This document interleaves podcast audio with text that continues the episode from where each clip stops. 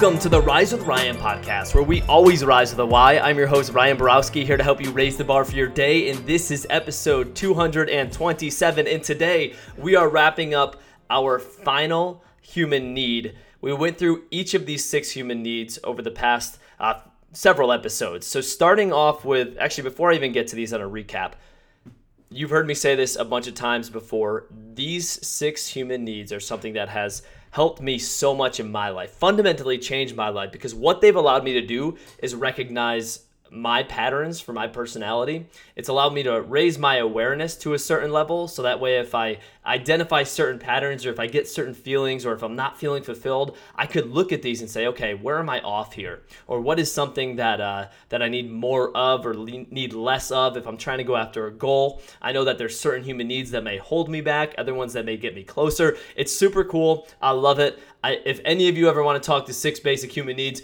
give me a call. I'll talk about it all day because it works and it helps us. So, really quick, these six basic human needs, we'll cover the six today. Number one, certainty. We all have a need for to be safe and secure to some level. Everybody's at different levels. So as you go through this, my challenge to you each episode was where do you rank on this? Because the ones that you value most are going to dictate your type of personality. And you can see patterns in terms of what you've achieved because of it and what you maybe missed out on because of it. And then from there, you can utilize that information to get you to where you want to go. So, first one is certainty feeling the uh, need for security and safety. Now, if we know what's going to happen, when it's going to happen all the time, we're going to be bored out of our mind. And that's why the second human need is uncertainty. It's variety. We all want to have some spice in our life, something that's going to change things up a little bit so it doesn't get boring. Now, some people love certainty, want 80% certainty and 20% variety. Others want 20 or 80% variety and 20% certainty. It's different for everybody. I'm not saying that one is right and one is wrong. I'm saying you need to be aware of where you stand on that. So, certainty and uncertainty brings us to our third significance. Everybody finds a way to be significant. So, not only do we find that we value these differently, we also find that we find ways to meet these needs. Everyone's going to find a way. I can be significant by, uh, contributing and donating a million dollars to a nonprofit or putting my name on a building. It makes me feel significant. I've donated and I've helped somebody out. Or I could be significant by uh, getting, you know, 20 piercings and tattoos and dyeing my hair because at the end of the day, significant is I stand out from the crowd. I am doing something to make myself stand out. So we're all to find ways to meet these needs. The challenge to you is doing it in a way that is healthy. Do it in a way that's going to help you as you move forward and get you to where you want to go.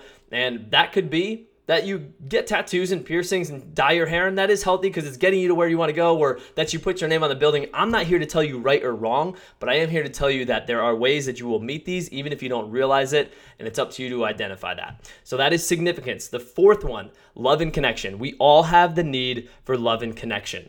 Now, there's pros and cons to each of these. Love and connection is great because we can have passionate relationships. Relationships are everything in life. But where that could get dangerous, as we talked about on that episode, is if you love, you have such a need for love and connection that as a result, you end up staying in relationships that are unhealthy for you just because you're meeting this need. So, as we talked about with significance, you can get that need by putting your name on a building, or you can get that need by violence. That's another way to get significance. You can get love and connection by being in an amazing, healthy, passionate relationship, or you can get love and connection by being around people who tear you down, but you're just happy that you have that love and connection. I need to chill out here. I'm talking way too fast. I hope you all aren't taking notes. You probably haven't caught up on this. Deep breath. Okay, as you can tell, I get excited on this. So that was our fourth, right? Certainty, uncertainty, uh, significance, love, and connection. Yes. Our fifth one, those four are the needs of the personality. Our fifth one is going to be a spiritual need, and so will our sixth one here today. The fifth one is growth. If we are not growing, we are dying. We have to be progressing in life. We set goals to become somebody that we want to become. We achieve something along the way, but we also become somebody during that process.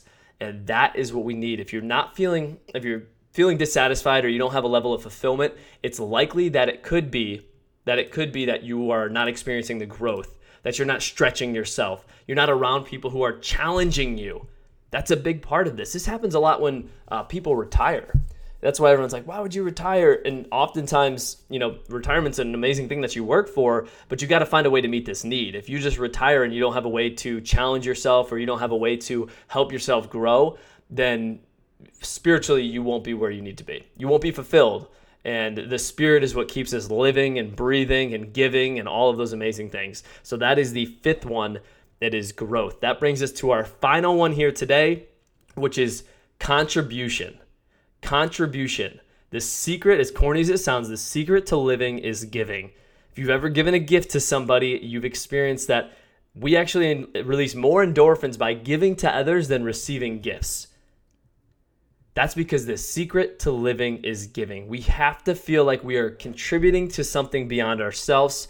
If you run a business and you don't have in your mission something that's bigger than you, that your employees can buy into, to make it feel like they are contributing beyond themselves, they will not be fulfilled in their job. If you are outside of business in your personal life and you feel like you don't have a sense of purpose that you're contributing beyond yourself, that you're giving to others, your spirit will be drained you will not have that level of fulfillment that you need. And just like I talked about with growth, if you're not experiencing this level of fulfillment, it could be that you are not contributing enough beyond yourself. So how do you fix that? You set compelling goals. You help. Uh, you start contributing to others. You just start doing it. You start. Uh, it could be something as small act of kindness to make somebody feel better, or it could be giving uh, financially to somebody. It's an amazing feeling, or just dropping off um, clothes to a homeless shelter. This right here, if you notice, it's a pattern that happens because it's part of who we are. You look at someone like Warren Buffett, who has made billions of dollars in the stock market. He just donated almost all of his wealth to the Bill Gates Foundation. And Bill Gates, who also made billions of dollars in his business ventures, is now running a nonprofit with all of that money that he made and helping bring clean drinking water around the world. He is contributing